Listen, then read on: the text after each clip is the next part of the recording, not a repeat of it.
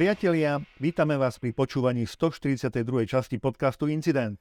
Podcastu o kybernetickej bezpečnosti a odvrátenej strane technológií okolo nás.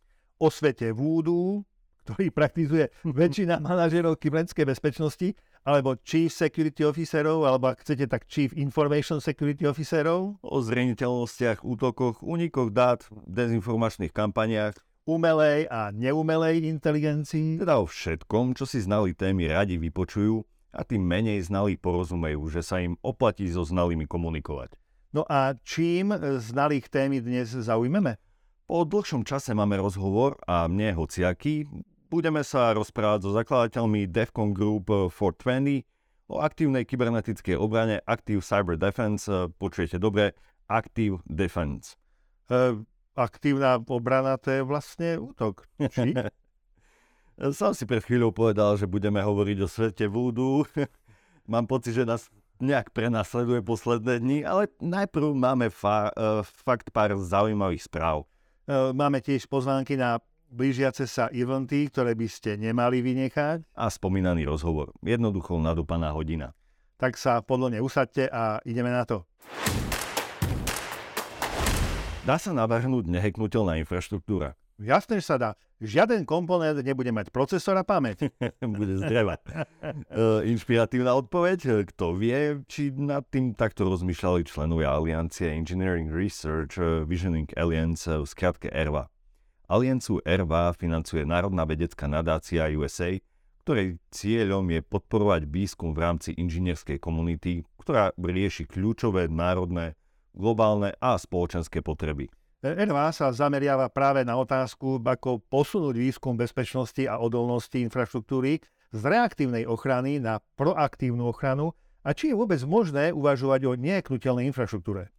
V tlačovej správe, vydanej šestnásteho februára, členovia ERVA identifikovali päť kľúčových oblastí, ktoré si vyžadujú značný inžinierský výskum, aby sa vízia neheknuteľnej infraštruktúry mohla naplňať.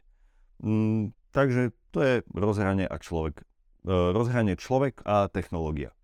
E, áno, to je tá prvá, prvá kľúčová oblasť. Hm. E, človek je totiž najslabším článkom v oblasti bezpečnosti. To hovoríme často aj my, ale podľa záverov ERVA je zároveň kľúčovým prvkom, pretože jednak navrhuje, nasadzuje a spravuje súčasné aj najbližšie budúce kybernetické systémy a zároveň hľadá a navrhuje hacky, prieniky, zneužitia a útoky na infraštruktúry dneška a zajtrajška. Takže je potrebný výskum, aby sme pochopili dynamiku toho, ako ľudia používajú a zneužívajú technológiu, a ako možno systematickejšie predvídať a riadiť ľudské podnety v rámci bezpečného a odolného dizajnu. Tak to sa uvádza v správe. Meranie a overovanie bezpečnosti. Áno, to je tá druhá otázka. E, systémy infraštruktúr čelia a budú čeliť množstvu útokov a zlyhaní a budú potrebovať e, automatické mechanizmy, ktoré dokážu zachovať kľúčovú funkčnosť a zároveň sa rýchlo zotavia, teda obnovia do požadovaného prevádzkového stavu. Vo výskume je potrebné sa zamerať, ako integrovať prediktívne informácie o útokoch do autonómnych rozhodovacích agentov. S tým prirodzene súvisia problémy merania, hodnotenia a overovania bezpečnosti v kyberneticko-fyzikálno-ľudských systémoch. No a na to nadväzuje tá tretia, to autonómna bezpečnosť. Od autonómnych systémov sa očakáva, že by mohli poskytnúť obranu v reálnom čase proti novoobjavenej hrozbe alebo automaticky modifikovať algoritmy obrany, aby čelila novým vzorom v správaní sa protivníka, teda útočníka. Tak štvrtá oblasť sú komponenty a odolnosť vo vzájomne prepojených infraštruktúrach. Kritická infraštruktúra je zvyčajne distribuovaná a jej komponenty sú vzájomne prepojené. Tu sa ako oblasti výskumu črtá dizajnový prístup pre bezpečnú integráciu modulárnych komponentov na obmedzenie počtu zraniteľných prístupových bodov do komponentov a tým teda aj do infraštruktúry. Architektúra dôveryhodných systémov. Dôveryhodný infraštruktúrny systém je taký, ktorý funguje presne tak, ako sa očakáva v kontexte jeho používania, aj keď sa vyskytnú neočakávané vstupy alebo zlyhania. Tak sa uvádza v správe. Lenže ako správa ďalej uvádza, zatiaľ čo priestor správnych systémových akcií môže byť veľký, priestor možných nesprávnych akcií je oveľa väčší a zdanlivo neriešiteľný. A presne toto je priestor, ktorý obsadzujú útočníci, kde hľadajú neočakávané zraniteľnosti a zneužitia. No, každá z vymenovaných oblastí, z tých piatich oblastí výskumu je takou výskumnou výzvou a je veľmi zaujímavá. Smeruje do oblasti preventívnych bezpečnostných opatrení, prípadne zaujímavo kombinuje preventívne a reaktívne opatrenia. Osobne by som celkom rád počul vyjadrenia znaných ľudí na Slovensku, čo si o potenciáli vytvoriť nehnuteľnú infraštruktúru myslia. Nový bankový malware Fake Calls zatiaľ vyčíňa len v Južnej Koreji, ale jeho vlastnosti sú natoľko zaujímavé pre útočníkov, že otázka času je rozšírené na iné regióny. Ten spomínaný nový bankový trojan pre Androidy analyzovali a popísali výskumníci zo spoločnosti Kaspersky a má zaujímavé správanie sa a ešte širšie možnosti. Tak presne ako hovoríš, on sa totiž tvári ako seriózna aplikácia populárnej banky. Zatiaľ len aplikácia, alebo teda falošná aplikácia banky Kakao Bank alebo Kookmin Bank, čo sú dve najpopulárnejšie banky v Južnej Koreji. Má prirodzene rovnaký dizajn, logo. Kontaktné čísla sú reálne kontaktné čísla reálnej banky, ale v momente, keď chcete zavolať na to reálne kontaktné číslo z tých spomínaných bank, trojan spojenie presmeruje na falošného operátora. No, týmto nekončí. Ozve sa vám rovnaký hlas ako u reálneho operátora, aj prípadne s rovnakým postupom, to znamená najprv hovorený text, že linka je preťažená a počkajte chvíľu prosím, potom, že sa s vami o chvíľu spojí operátor, no a potom, že vás prepájajú a hovor bude pre skvalitnenie služieb zaznamenávaný. Obeť teda absolútne netuší, že bola presmerovaná na operátora malvéru. Prirodzene potom už nasleduje klasická komunikácia, ktorej cieľom je vylákať od obete prihlasovacie údaje k bankovému účtu a realizovať podvodnú prevodnú transakciu. Malware má okrem vlastnosti presmerovať odchádzajúce hovory aj vlastnosť upravovať čísla prichádzajúcich hovorov. Takže ak nebodaj chcete, aby vám pre overenie zavolali z banky späť, tak uvidíte ozaj volanie z čísla banky a nie z reálneho čísla operátora malveru, ktoré vám práve volá. Ach, no a, a ani toto vlastne nestačí. A malware dokáže kompletné sledovanie obete cez audio a video zariadenia, rozpoznáva lokáciu, kopíruje si kontakty, súbory typu vaše fotografie a videá z vášho zariadenia a ešte aj históriu textových správ. Zároveň dokáže aj mazať históriu hovorov, aby sa sťažila samotná kontrola. No a ako poznamenali špecialisti z Kasperského, to, že je vonku zatiaľ len juhokorejská mutácia, ešte nič neznamená. Štruktúra kódu je napísaná tak, že umožňuje veľmi rýchlu mutáciu do iných prostredí. No a tá hlavná otázka je, ako sa to ale môže dostať do toho vášho zariadenia a ako sa stane, že to zrazu proste máte v mobile.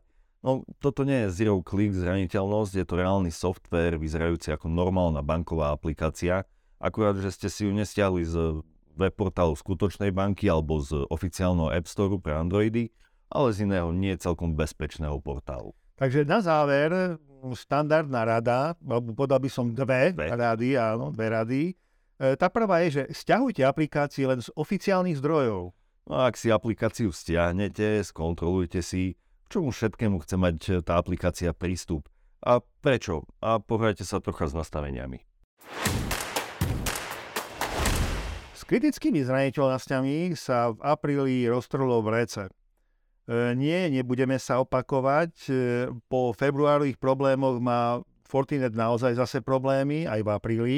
Týka sa to širokej škály produktov FortiProxy, FortiIoS, FortiAuthenticator, FortiClient Windows a FortiWeb.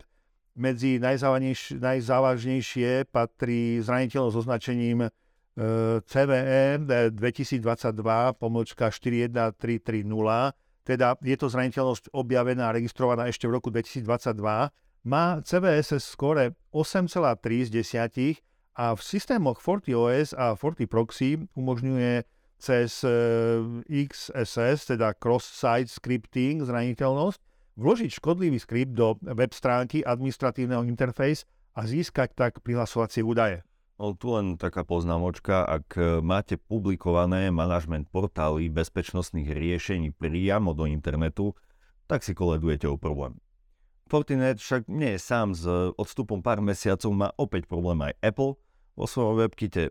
Zraniteľnosť typu Use After Free umožňuje vzdialenému útočníkovi spustenie ľubovoľného kódu a ovplyvnená je celá škála produktov od Apple, teda Mac ó es Ventura, Monterey, Big Sur, iOS šestnásť, iOS pätnásť, iPadOS, takmer všetko. Áno, opäť potrebujete skontrolovať, akú verziu máte. Nie všetky sú totiž zraniteľné, len niektoré novšie. Možno si spomeniete, že sme pár mesiacov dozadu o probléme s webkitom Apple hovorili, takže vyzerá tak, že oprava asi nebola kompletná a úplne v pohode. Zraniteľnosť má cé vé es score osem celá osem, takže urýchlene pečujte. Zoznam zraniteľností ako pre spomínaný Fortinet, tak pre spomínaný Apple nájdete aj na našom blogu k tomuto podcastu. No a ak nemáte ani Fortinet, ani Apple a práve ste si vydýchli, že OK, tak ja som v Chile, tak nie ste. Nightmare nekončí, akurát za tým nie je Freddy Krueger, ale ďalšie široko používané aplikácie ako napríklad Adobe Acrobat Reader so zraniteľnosťou z cé vé es score sedem celá osem umožňujúcu spustenie ľubovoľného kódu v systému, v systéme obete. No a tiež zraniteľnosti v produktoch spoločnosti Mozilla Corporation, a to vo Firefox pre Android, Mozilla Firefox, Mozilla Thunderbird mailový klient, Mozilla Firefox é es er a Mozilla Focus pre Androidy. cé vé es score je takisto osem celá osem. Ak v takomto zraniteľnom prehliadači či mail klientovi narazíte na link so škodlivou stránkou, o ktorej teda neviete, že je škodlivá, a otvoríte si ju, tak máte o zábavu postarané. Ešte, Maťo, ja končím aktuálne asi nahrávanie tohto podcastu, aj keď už to dávame na druhý pokus a ja idem radšej pečovať. Ty si pečoval už včera. Čo? Všetci máte asi o zabavu postarané aj tak, pretože keď ste doteraz neopečovali, tak sa na to radšej rovno rýchlo vrhnite a popri tom ale môžete počúvať ďalej podcast. Fortinet, Apple, Adobe a Mozilla vám prajú pekný deň. Áno, alebo si zás robia dobrý deň. Tak poďme rovno plynule ďalej na pozvánky. Áno, pred e, sľúbeným rozhovorom máme pre vás pozvánky na zaujímavé konferencie. Uvedieme ich v časovom poradí. Prvá pozvánka je na konferenciu SecTech Security Day dvetisíctridsaťtri. trinásteho ročník tejto na Slovensku najväčšej bezpečnostnej konferencie, poznačte si termín, dvadsiateho siedmeho apríla.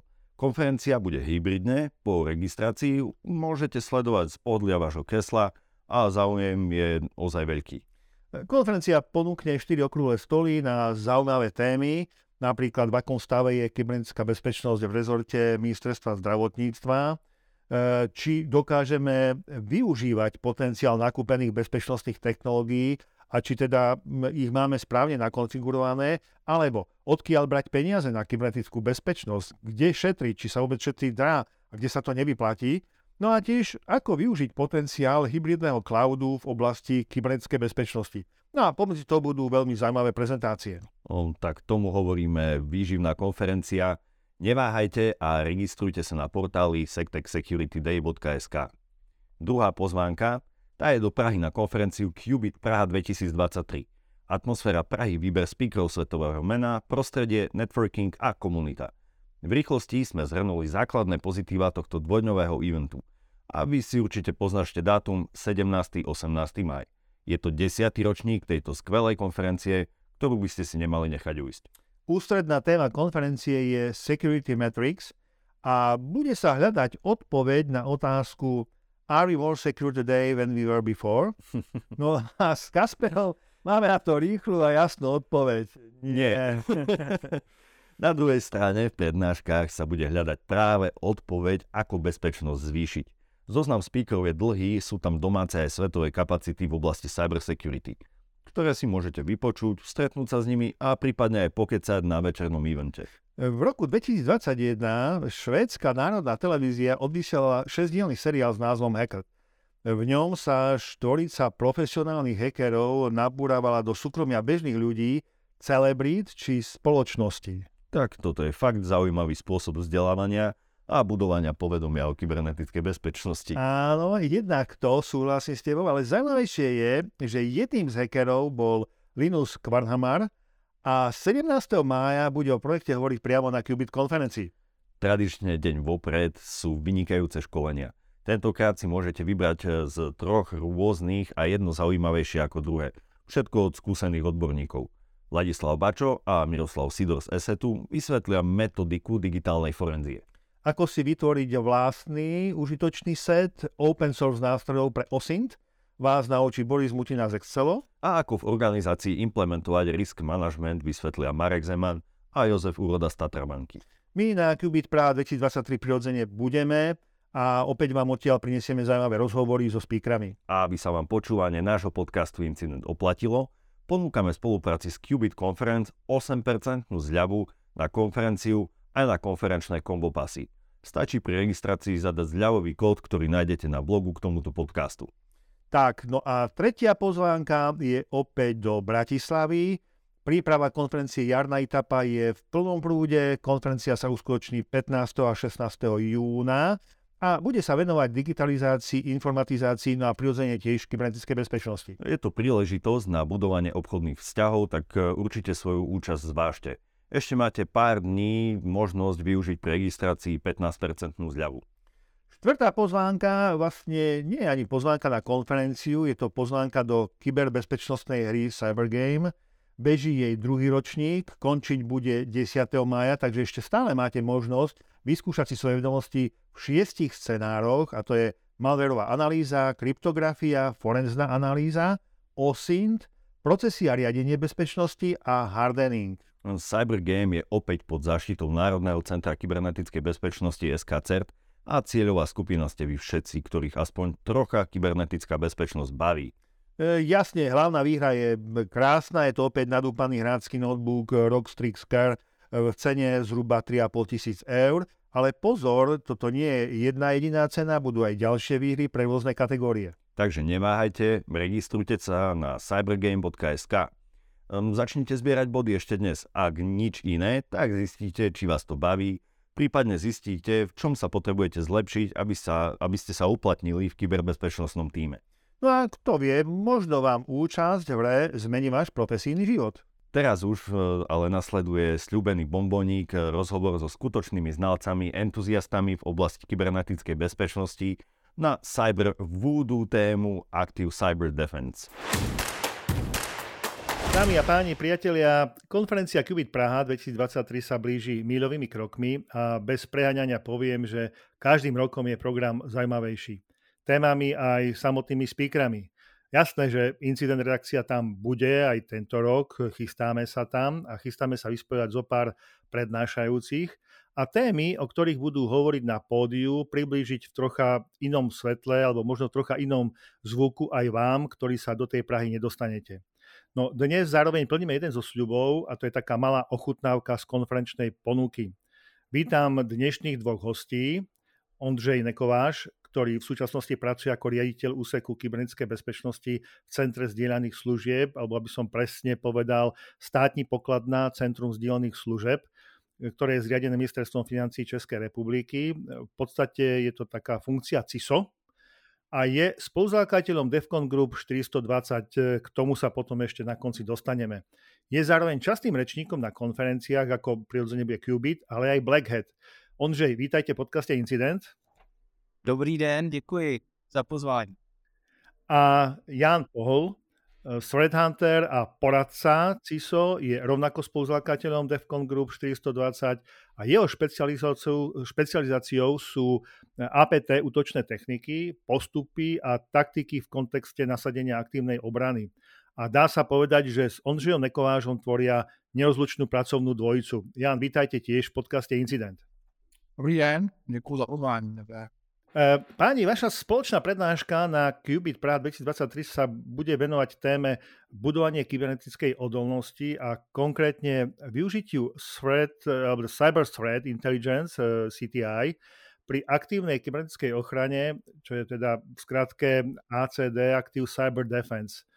Keďže nás počúva širšie spektrum poslucháčov, tak ja by som rád túto tému poňal tak troška populárno, náučne. A musím sa priznať, že ja keď som si troška napozerával tieto veci, tak to je tak široká téma, že to by sme vedeli možno rozprávať pol dňa.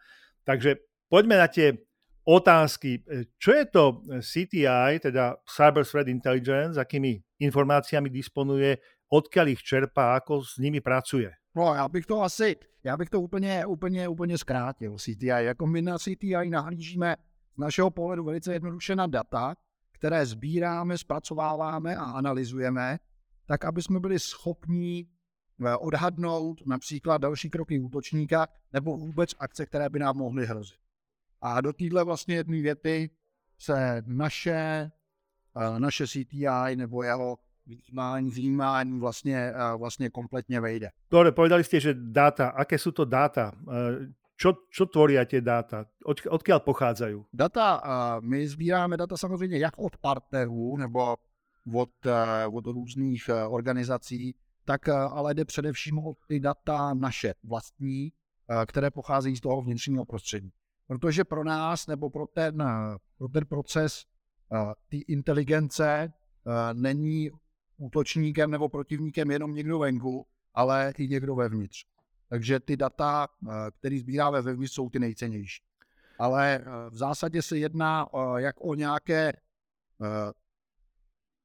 indikátory kompromitace, které se objeví někde u nějakého partnera i u jiné organizace, jako jsou I P adresy, hashe, tak to můžou být i kompletní techniky, taktiky a procedury těch útočníků, chování anebo celé kampaně.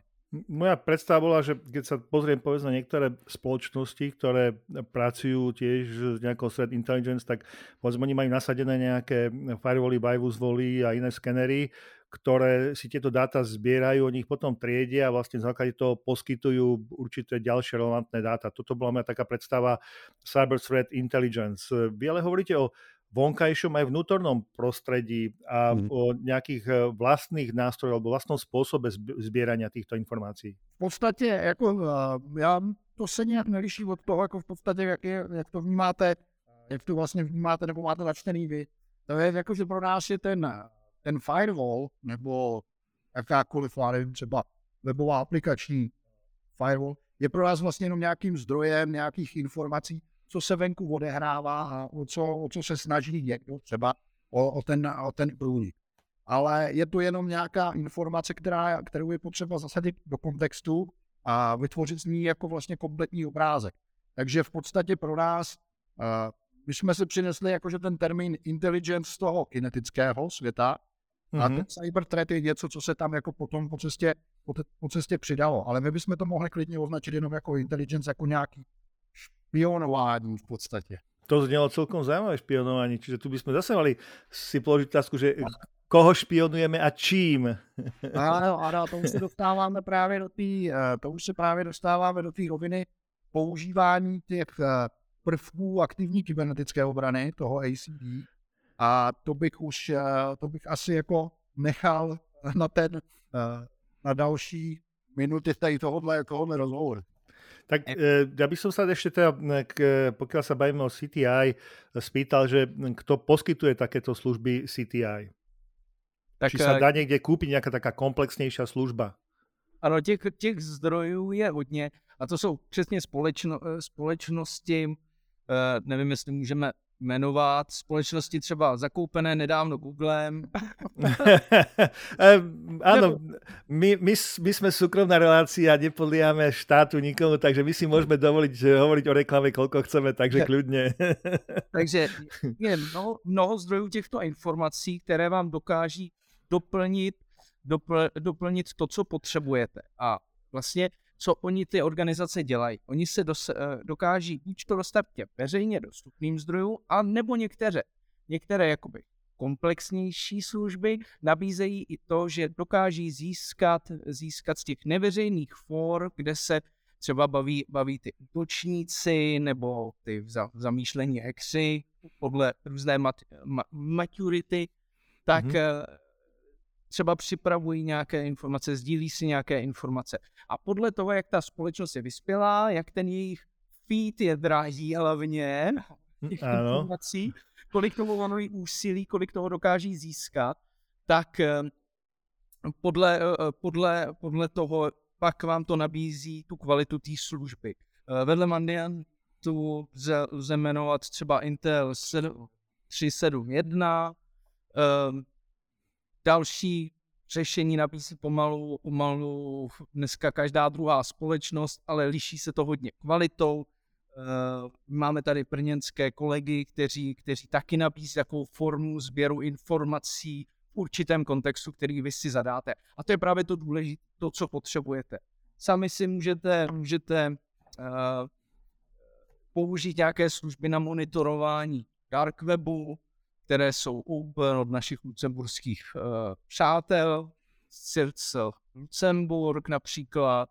Mm-hmm. Uh, ale zase dáte klíčové slovo, hledáte, zda se to nikde nevyskytuje, ale pak, pak musíte věnovat vlastní úsilí tomu jako researchi, jestli je to důvěryhodné, byla to pravda, sběr těch informací, jejich zapracování. Ty řešení těch komerčních subjektů, které, které se tomu věnují, tak, tak vám to nabízí pomalu na kliknutí. Mm-hmm.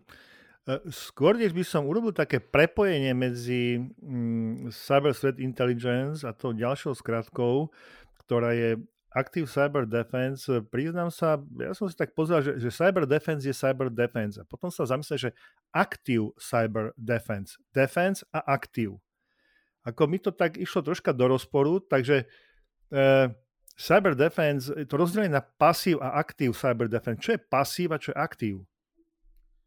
Tak to je dlouhá diskuze. My už se tomu věnujeme od roku dva tisíce osmnáct a byli jsme osočeni snad úplně ze všeho, včetně toho, že bychom jako organizace, státní organizace, ale která k tomu nemá pravomoce, chtěli útočit na někoho, na, na, na nějakého útočníka a v podstatě tím porušovat nejenom vnitrostátní eh, legislativu v oblasti eh, trestního práva, ale i mezinárodní úmluvy a různé, rů, různé charty.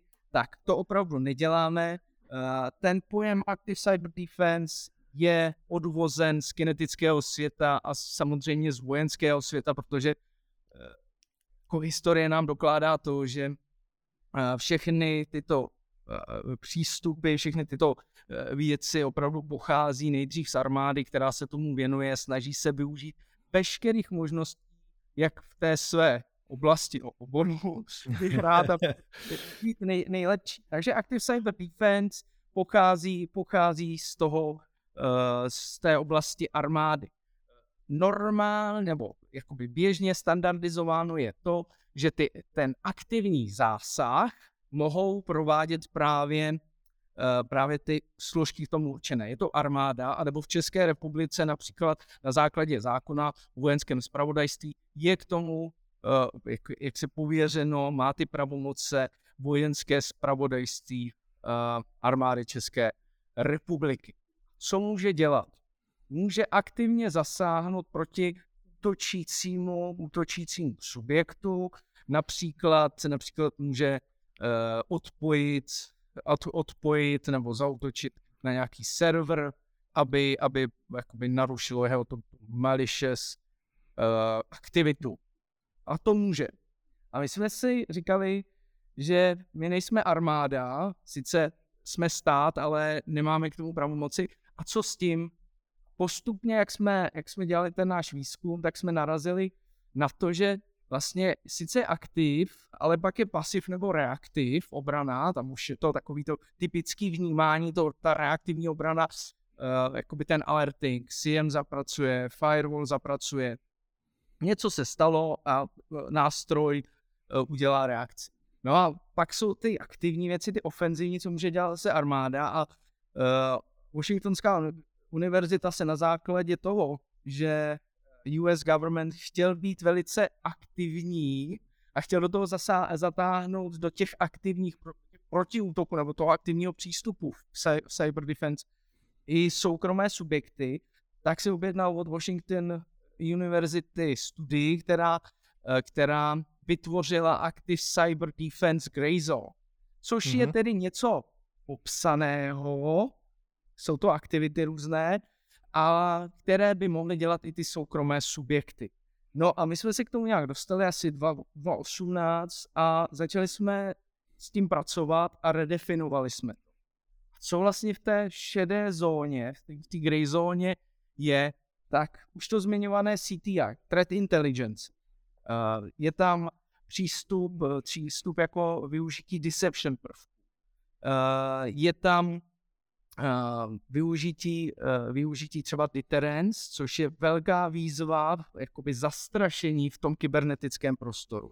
Nebo máme použití tě, takové to klasické vnímání aktivní obrany nebo čehokoliv, čehokoliv nestandardního, tak to jsou honeypoty, threat hunting, nebo třeba použití beaconu, jakoby nástrojů, nástrojů malého kódu, který vložíte někam a on vám sleduje, co se s ním děje.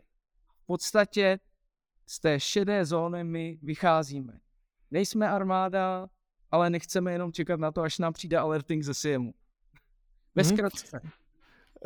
Dobre, tam padlo veľmi niekoľko, niekoľko veľmi zaujímavých termínov. Ja by som najprv možno skúsil teda tak odseparovať, že čo je možno pasív.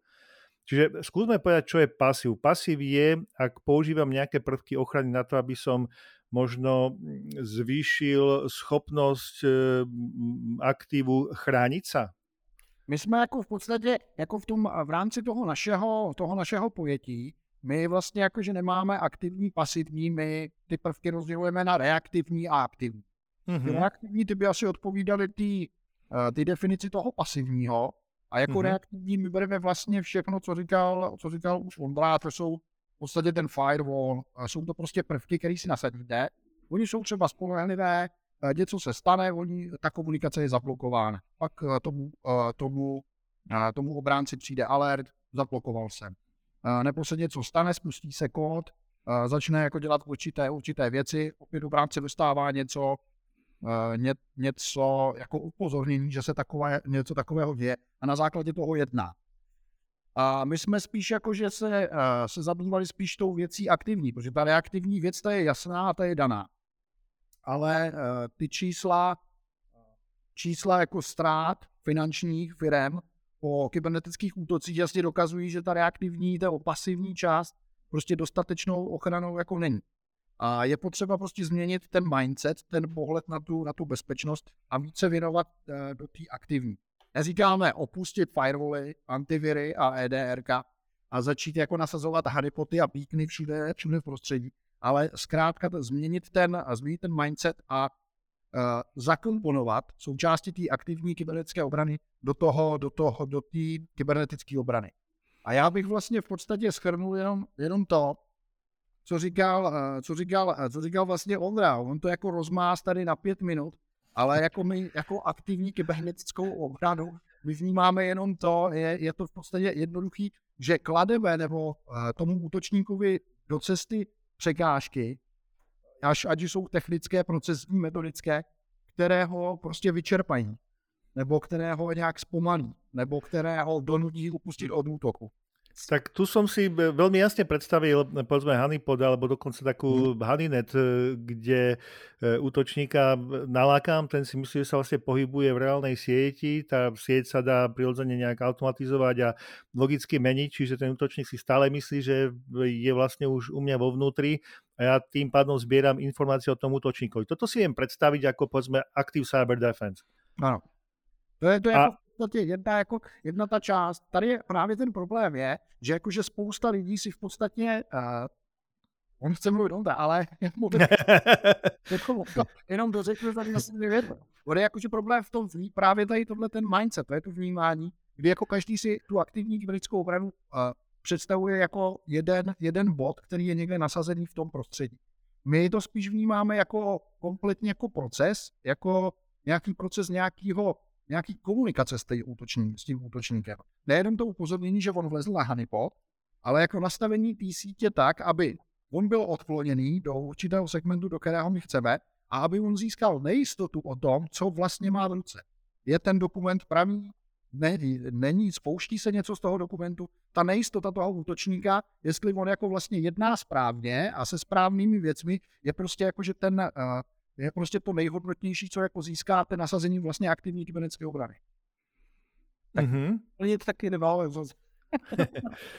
ne, my v podstatě se snažíme o, o engagement toho útočníka. Samozřejmě je to velice jakoby složitá věc, Není to, není to tak jednoduchý jako v tom kinetickém světě, protože ten, ten, ten, ten provoz nabízí spoustu, spoustu míst, kde, kde na něj musíte narazit, ale snažíme se, snažíme se s ním pracovat. My v podstatě jedna z těch teorií toho hradu, který je vystavěn na té obraně, tak my se snažíme vytvořit v tom hradu díru ve zdi a snažíme se ho do ní nalákat a v podstatě ho kontrolovat, což samozřejmě, samozřejmě je velice složité. Je to takový jakoby přístup early jakoby detection nebo early alerting s tím, že klademe ty pasti a doufáme, že se na ně chytne.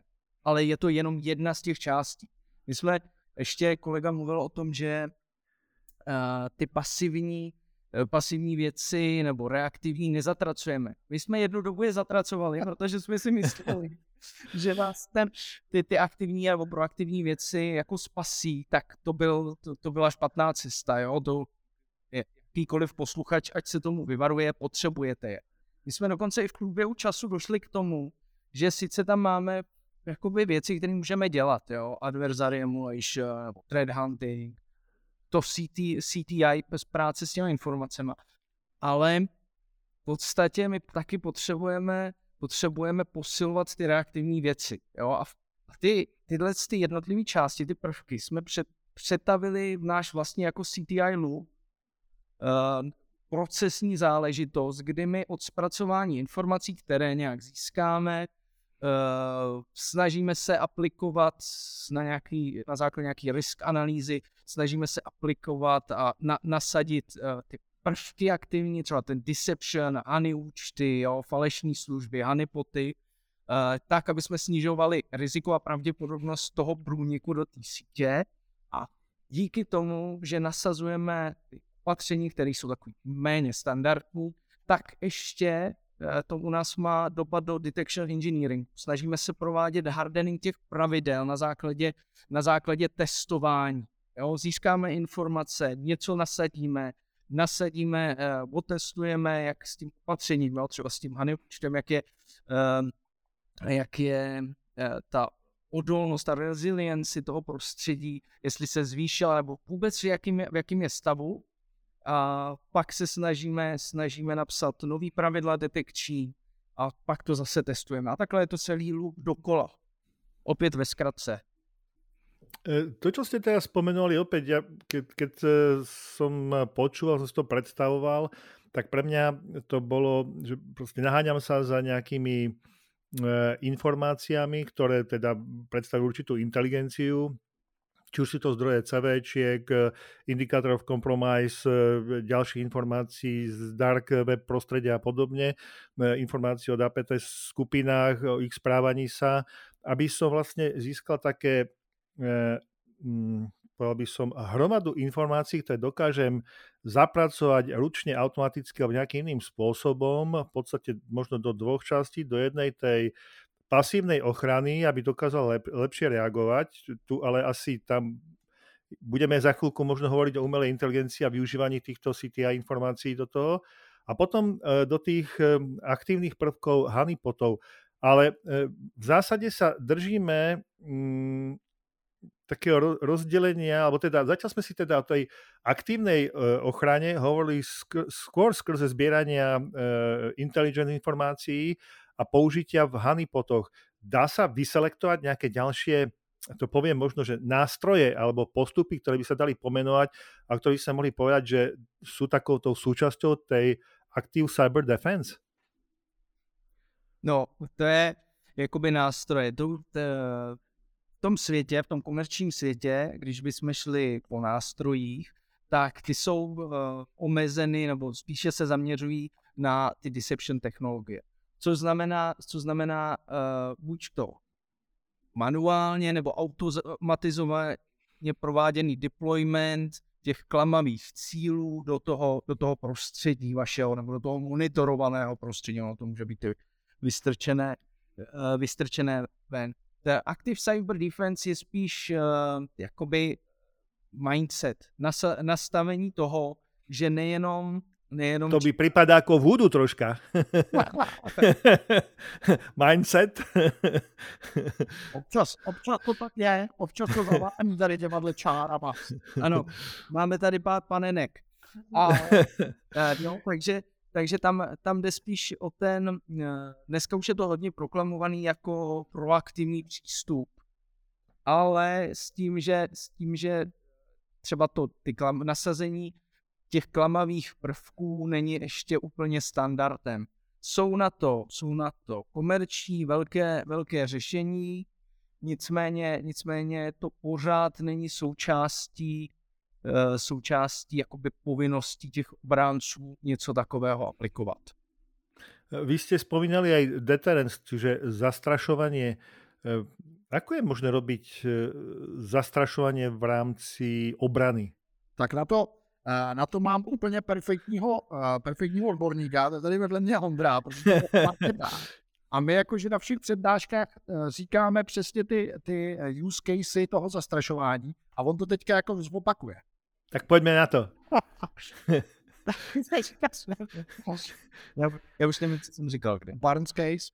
Jo, Barnes case, ale uh, ne, to, to deterrence v tom, v tom kybernetickém prostoru lze řešit několika, několika způsoby. Je tam první z těch jakoby subtechnik nebo subkategorií je denial, popření. My máme takový krásný case Českého statistického nejmenovaného úřadu, který, který dle, dle našeho zjištění a zjištění i myslím kolegů z Avastu uh, trpěl, trpěl letos, nebo trpěl nějaký DDoS. V době, kdy oni říkali, ne, už žádný, už jsme nahoře, všechno nám funguje, tak všechny analytické data hovořili proti tomu. Nicméně ofici, oficiální statement bylo to popření, ten denial, nám se nic neděje. A to by mohlo být považováno, zase je to uměrné, uměrné tomu konzumentovi ta informace za techniku té deterence.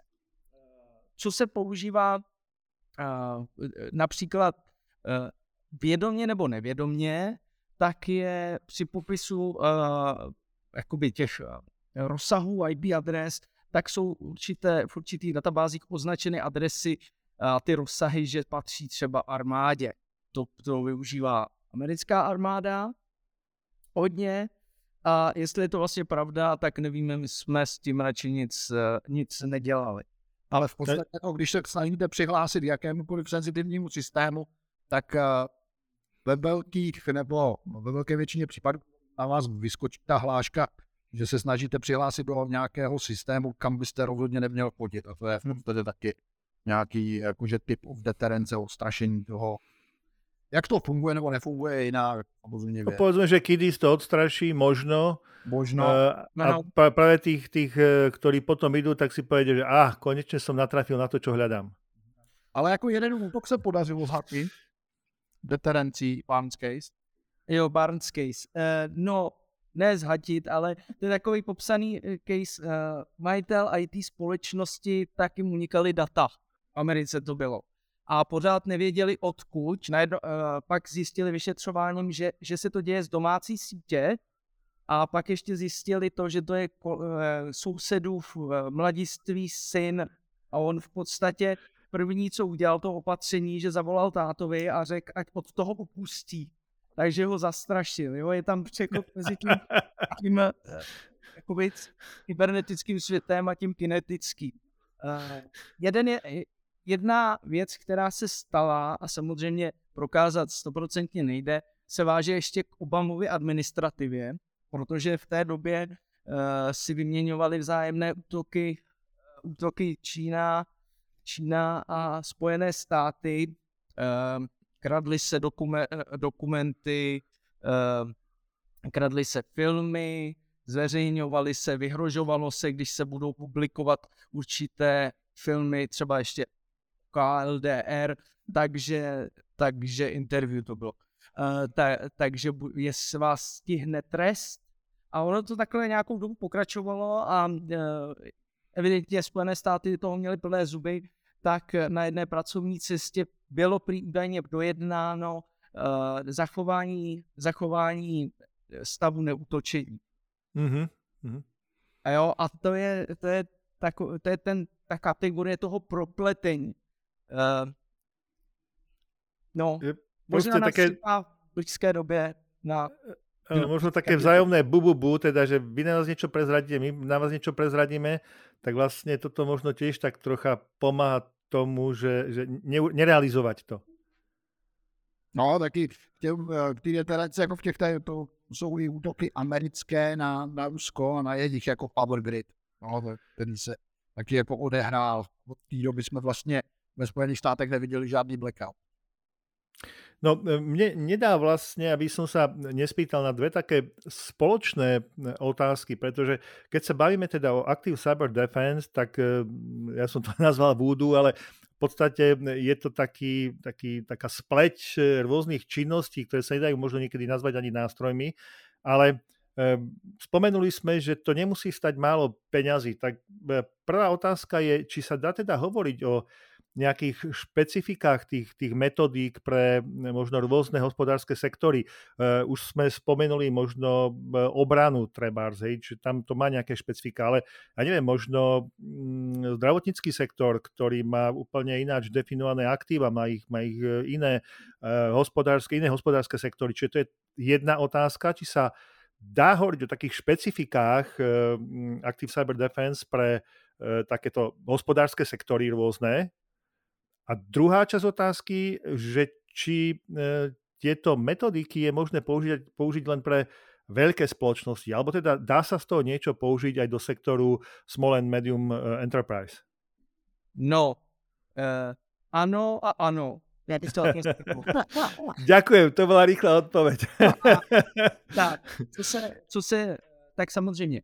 E, Ty, co, co je krásně uchopitelný, jsou ty dis, deception technologie, jak už jsem říkal, jsou tady velké, velké jakoby, řešení. Jedno má například Sentinel jedna, to je původně Aptivo, které, které koupili, uh, další je Countercraft. Obě dvě tyto společnosti nebo ty nástroje jejich pro, pro to deception jsou jakoby, významné už dneska tím, že si je koupila armáda uh, k tomu, aby, aby jim jako pomohli s tou jejich odolností. Jo, pořád je to spíš k obraně, ne k tomu útočení. Jo, to útočení si můžeme asi přiblížit ty, ty, ty kybernetické operace k red teamingu třeba. Ale těm, těm deception technologiím, tak tyto velké, velké řešení jsou opravdu velké i cenou. Nicméně máme tady spoustu open source zdrojů, které vlastně nám i nám na začátku vůbec pomohly pochopit, jako co s tím dělat, proč to je. Máme tady Red Canary, á dé há dé od Black Hills, tam jsou všechno klamavé deception nástroje, které si můžete v malém rozsahu nasadit a vůbec vyzkoušet si, na co to je. A vlastně, jak nám to... Já bych jenom neplnil, jako i pro ty, jakože, i pro ty jako střední nebo malí, malí podniky, tak je možnost těch tak je možnost těch komerčních, komerčních nástrojů, jako se dostat s tou cenou velmi nízko. A to je třeba Things Canary, který mají jakože ten, ten model je v podstatě v pár, v pár stovkách dolarů. Mm-hmm. Mm-hmm. Já navážu sám na sebe, pak kolegu mezi tím vystříhněte. Takže nám to, co, nám to vlastně jako vůbec pomohlo pochopit, jako na co to je, jo, proč, proč ty aktivní věci dělat a proč, je, proč, proč ty aktivní prvky využívat. A nám se to vydalo do toho mindsetu, do toho našeho hoodu a e, pak jsme si dokázali už definovat use casey a otestovat taky chování třeba uživatelů místních. E, tomu, aby jsme si zdůvodnili velké, velké komerční řešení. A když já to převedu na nás, jak jsme začínali, tak my v podstatě dneska korový tým jsme dva a když jsme začínali, tak jsme byli tři. Teďka nás je, nás je pět v tom celém týmu, kdo dokáže jakoby manažovat, je v různých rolí pro správu těch deception nástrojů. A jde to opravdu dělat pro malé týmy, když se na to kouknete z toho pohledu toho našeho třeba hlubu.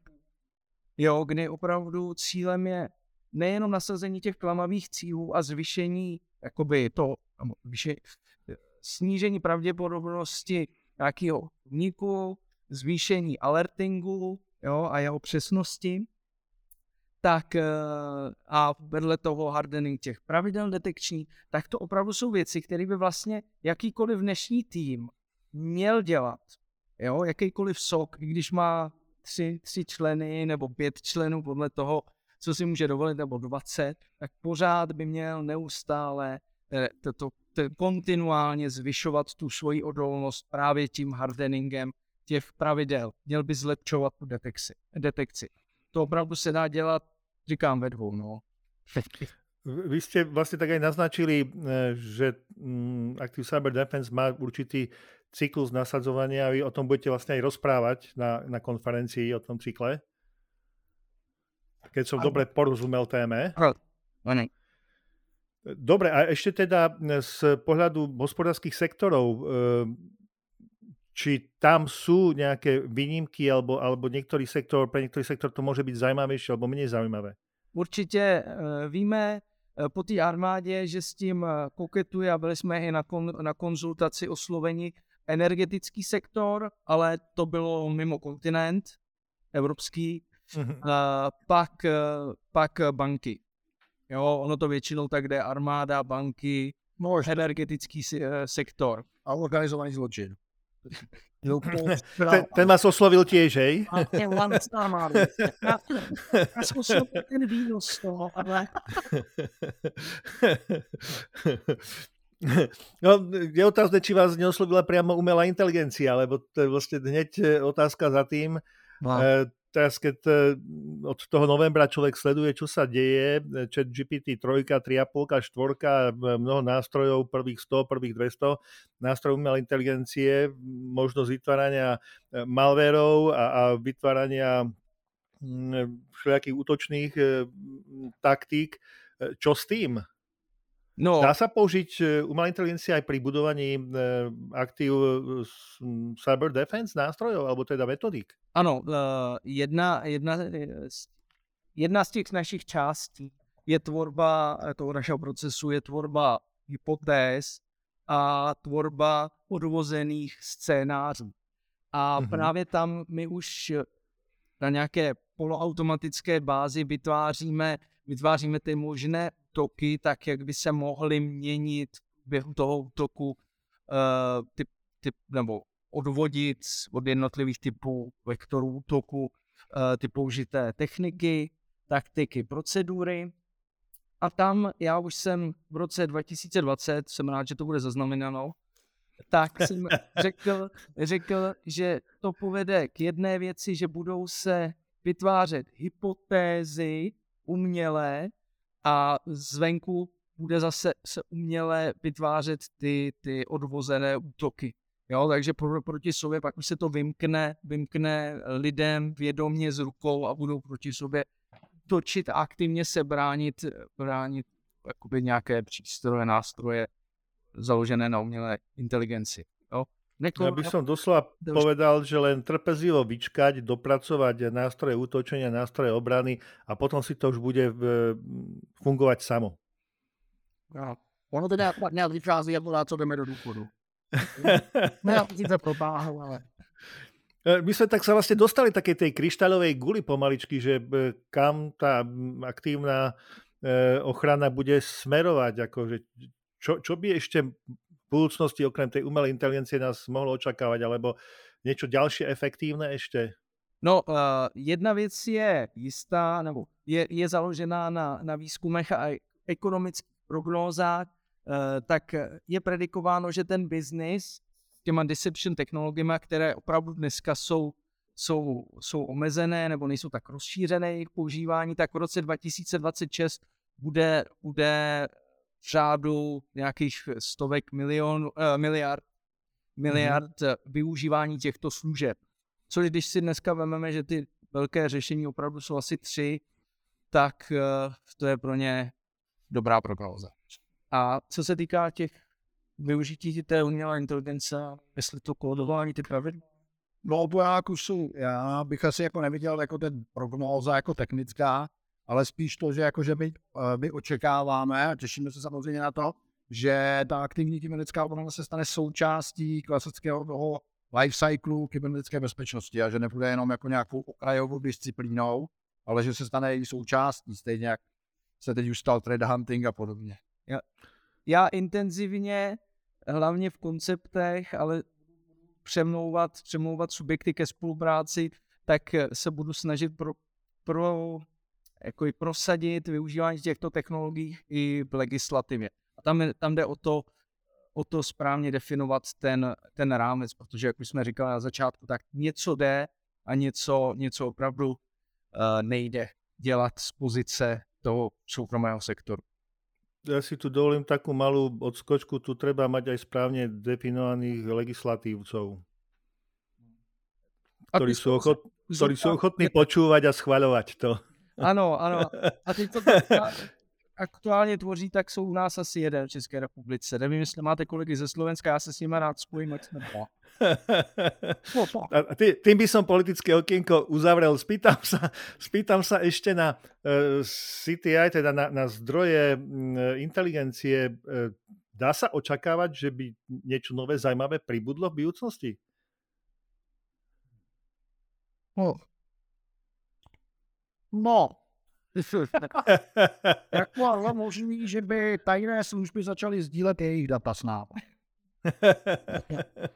A co byla to, to asi byla naše, to, naše jako asi víra, ale jinak... Pridaná hodnota, ano, pridaná, pridaná hodnota. hodnota. Ale jako díky aktivní kybernetické obraně bychom se mohli jako v C T I posunout směrem k té counter, uh, counterintelligence, takže jako získávání těch tak aktivně proti tomu útočníkovi, nezůstávat jenom v tom svým prostředí, ale mm-hmm. aktivně z něj vystoupit a, a sbírat i ty data na poli nebo v prostředí toho útočníka. Což je nyní zakázáno legislativně. Mm-hmm. To už by... Tak tu, tu vlastne narážame na legislatívu, prípadne na, oh. na to, ktoré subjekty by to mohli pozme okrem armády a, a tajných služieb a podobne ešte teoreticky robiť. E, skôr než sa teda rozlúčim, ja som na začiatku sľúbil poslucháčom, že ešte sa troška budeme baviť o e, DEF CON Group štyristo dvadsať, e, tak chcem vás poprosiť, skúste tak priblížiť poslucháčom, čo to je za zoskupenie, ako to vzniklo, prečo to vzniklo a čo tá štyristo dvadsať na konci? Tak uh, uh, DEFCON, DEFCON skupiny, tak to je v podstatě mezinárodní, ona, ona to není uskupení, ale je to takový fenomén DEFCON Group, které vycházejí z DEFCON konference, mm-hmm. žádané každý rok, už třicátý první ročník letos. Doufám, že se tam podíváme, v Nevadě, v Las Vegas. A v podstatě oni zřídili pro, nebo dali tu možnost pro každý stát si zřídit vlastní DEFCON, DEFCON skupinu, skupinu, DEFCON Group, to je to D C G, a to štyristo dvadsať označuje... Je kód České republiky, ano, pochopil som, áno. Takže, takže my jsme... My jsme šli tou cestou těch DEFCON Group, ona je samozřejmě spoustu, spoustu z těch takhle zájmových jakoby skupin. My jsme e, nezisková organizace, pořádáme eventy, kde se snažíme, to je náš cíl, potkat právě lidi, které by ta aktivní kybernetická obrana zajímala. Zatím jsme pasivní, pasivní návštěvníky našli, ale aktivně, že by si tomu někdo věnoval, tak ne.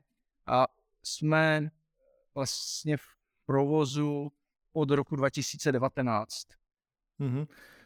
Tak som si všimol, keď som tak len veľmi rýchlo prebehol, že vlastne to najpodstatnejšou časťou je awareness, ale, alebo šírenie povedomia, ale máte tam vlastne rozpracované svoje vlastné aktivity. Mm-hmm. Uh, my, se, my se snažíme, snažíme komunitě uh, poskytnout ten pohled na to, jak pracovat s tou Active Cyber Defence, když nejste ta, ten, ta armáda. Mm-hmm. Vytvořili jsme taxonomii pro promis, aby se, aby se dalo rozdělit určité chování podle třeba té dané aktivity, třeba deterrence, ale to jsme mm-hmm. použili. Tak jsme definovali, nebo redefinovali spíš tu Active Cyber Defence Grey Zone, to je právě to ta šedá zóna, kterou můžeme dělat. Uh, už jsme vytvořili i ten vlastní loop a je to naše jako záliba, my tomu říkáme after dark activity, takže after dark a pouspání dětí a tak nás, nás to baví, máme tam nějaké i akce, ale smysl je, smysl je nekomerční a awareness ve vzdělávání té komunity. Teraz ste vlastne Evernest prispeli, jednak ste troška šírili povedomie o tejto komunite, o DEF CON Group štyristo dvadsať. Ja sa priznám, hápim sa, neviem, či štyristo dvadsať je, ale asi je. Myslíme, že ne. Kým môže no, uložiť? Myslíme, vážení poslucháči, je najvyšší čas sa nad tým zamyslieť a do toho pustiť. Páni, ja vám veľmi pekne ďakujem. Bolo to zmysluplné rozprávanie. Ja som sa dosť veľa dozvedel. Predpokladám, že poslucháči, ktorí to počúvajú, ešte sa rozhodovali, že či teda na konferenciu do Prahy pôjdu, na Qubit Conference dvetisícdvadsaťtri alebo nie, tak ja viem, že majú možnosť sa s vami aj osobne stretnúť. Je to tam dokonca na webe, dá sa to vyklikať, že chcem sa osobne stretnúť. Ja pevne verím, že nám sa podarí aspoň osobne pozdraviť a vidieť, keď, keď sme sa teda nevideli teraz momentálne. A chcem sa poďakovať Ondřejovi Nekovážovi, riaditeľovi úseku kybernetickej bezpečnosti, státni pokladná Centrum sdílených služeb a C I S O teda v podstate. A takisto Janu Pólovi, Threat Hunter a poradca C I S O, obidvaja ako spoluzakladatelia DEF CON Group štyristo dvadsať. Páni, ja vám veľmi pekne ďakujem, že ste boli v podcaste Incident. Ďakujeme. Priatelia, sme na konci stoštyridsiateho druhého vydania podcastu Incident. Áno, tento bol naozaj trošku voodoo a vyšiel posunuté, ako sme ho predpokladali, ale teda jeden z našich stálych poslucháčov, Rudolf, má dneska meniny. Takže, Rudolf, tvoje voodoo vyšlo, prajeme ti všetko najlepšie k tvojim meninám a uži si, veríme, že si si užil tento podcast. A hm, hádam ste si aj vy všetci, ste sa trošku spamätali z veľkonočných sviatkov a rovnako ste si ho užili ako aj Rudolf. No už e, najbližšie nám veru v práci nebudú brániť žiadne veľké sviatky, no budú nám brániť len trojdňové májové víkendy, ale to hádam nejak prežijeme. Práve naopak, umožňa nám dobehnúť, čo cez riadny pracovný týždeň nestíhame, veď predsa kratší pracovný týždeň, nie? Menej stihneme nestíhať na tom pracovnom týždni, máš pravdu. No hneď mi veselšie. No tak a takto optimisticky sa dnes s vami lúčia Kasper a Maťo a tešíme sa na vás pri stoštyridsiatej tretej časti podcastu Incident. Do počutia, priatelia.